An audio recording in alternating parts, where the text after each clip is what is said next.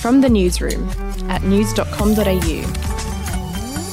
This is the latest from the newsroom. It's Tuesday, December 29th. We'll start with the good news today, and Victoria has recorded no new coronavirus cases locally or in hotel quarantine for the 60th consecutive day.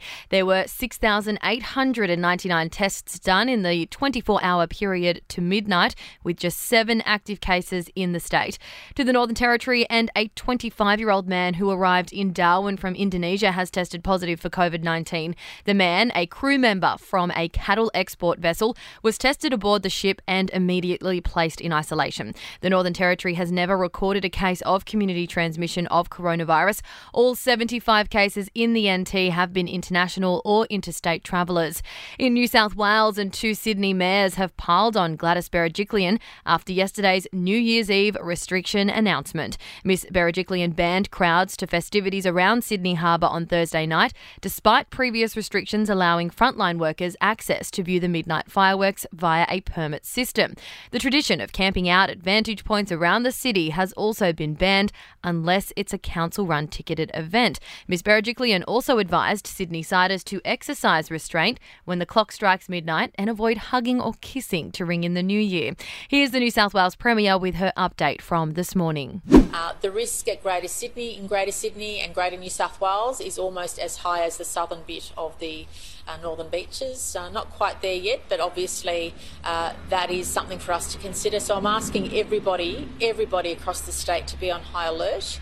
Uh, you might think you're in a remote part of New South Wales or in a regional community, but you may unwittingly have been with someone who's been to another part of the state where you could have acquired the virus. So please uh, be on your toes, be on high alert, everybody, and please come forward and get tested with the mildest of symptoms. That is the strong message for this morning. You can follow our rolling coverage and live updates on the latest COVID news at news.com.au now or download our app from your app store. We'll be back after this.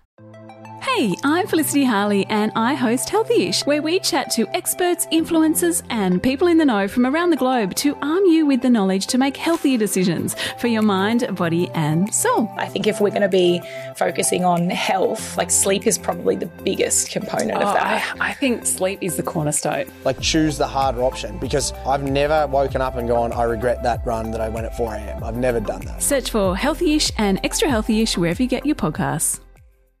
In cricket, and Steve Smith was recognised as the Test Player of the Decade. The out of sorts Aussie star missed out on the Sir Garfield Sobers Award for Player of the Decade, which went to Indian megastar Virat Kohli. But Smith was still recognised by the International Cricket Council for his unbelievable batting returns since his 2010 Test debut, which to this point includes 26 centuries and more than 7,200 runs. Smith was the lone Aussie male given an individual honour, but Ellyse Perry stamped herself with the the outstanding player of her generation with a clean sweep of gongs. Perry was unveiled as the winner of the Rachael Heyhoe Flint Award for the ICC Female Cricketer of the Decade, while also claiming both the ODI and T20I Cricketer of the Decade awards.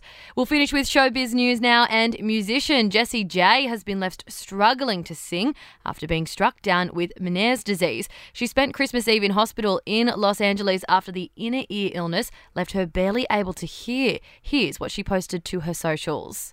In, on Christmas Eve, I was literally in the ear hospital, like going, what is going on? But I'm grateful that I went early and it, you know, they worked out what it was real quick. Um, I got put on the right medicine and I feel much better today. I'm super grateful for my health. I've just been laying low in silence. That's the first time I've been out to sing and actually bear it. You can hear that I'm not very good at singing loud yet. I just miss singing so much and being around anyone. And do you want the chance to win $1,000 each week? Play the daily quiz at news.com.au forward slash quiz and the cash could be yours. And that's it from the newsroom. We'll have another update in the morning. Your headlines from news.com.au. The podcast Faith on Trial looks into Hillsong, both in Australia and the US, and takes both the listener and hosts on unexpected twists and turns in the story of Brian Houston and the Singing Preachers. There are two incidents involving Pastor Brian. The Australian journalists uncovered a litany of alleged criminal behavior in the megachurch. Financial gifts were being given to the leaders of the church. Listen to Faith on Trial Hillsong ad free on Crimex Plus us on Apple Podcasts today or wherever you get your podcasts.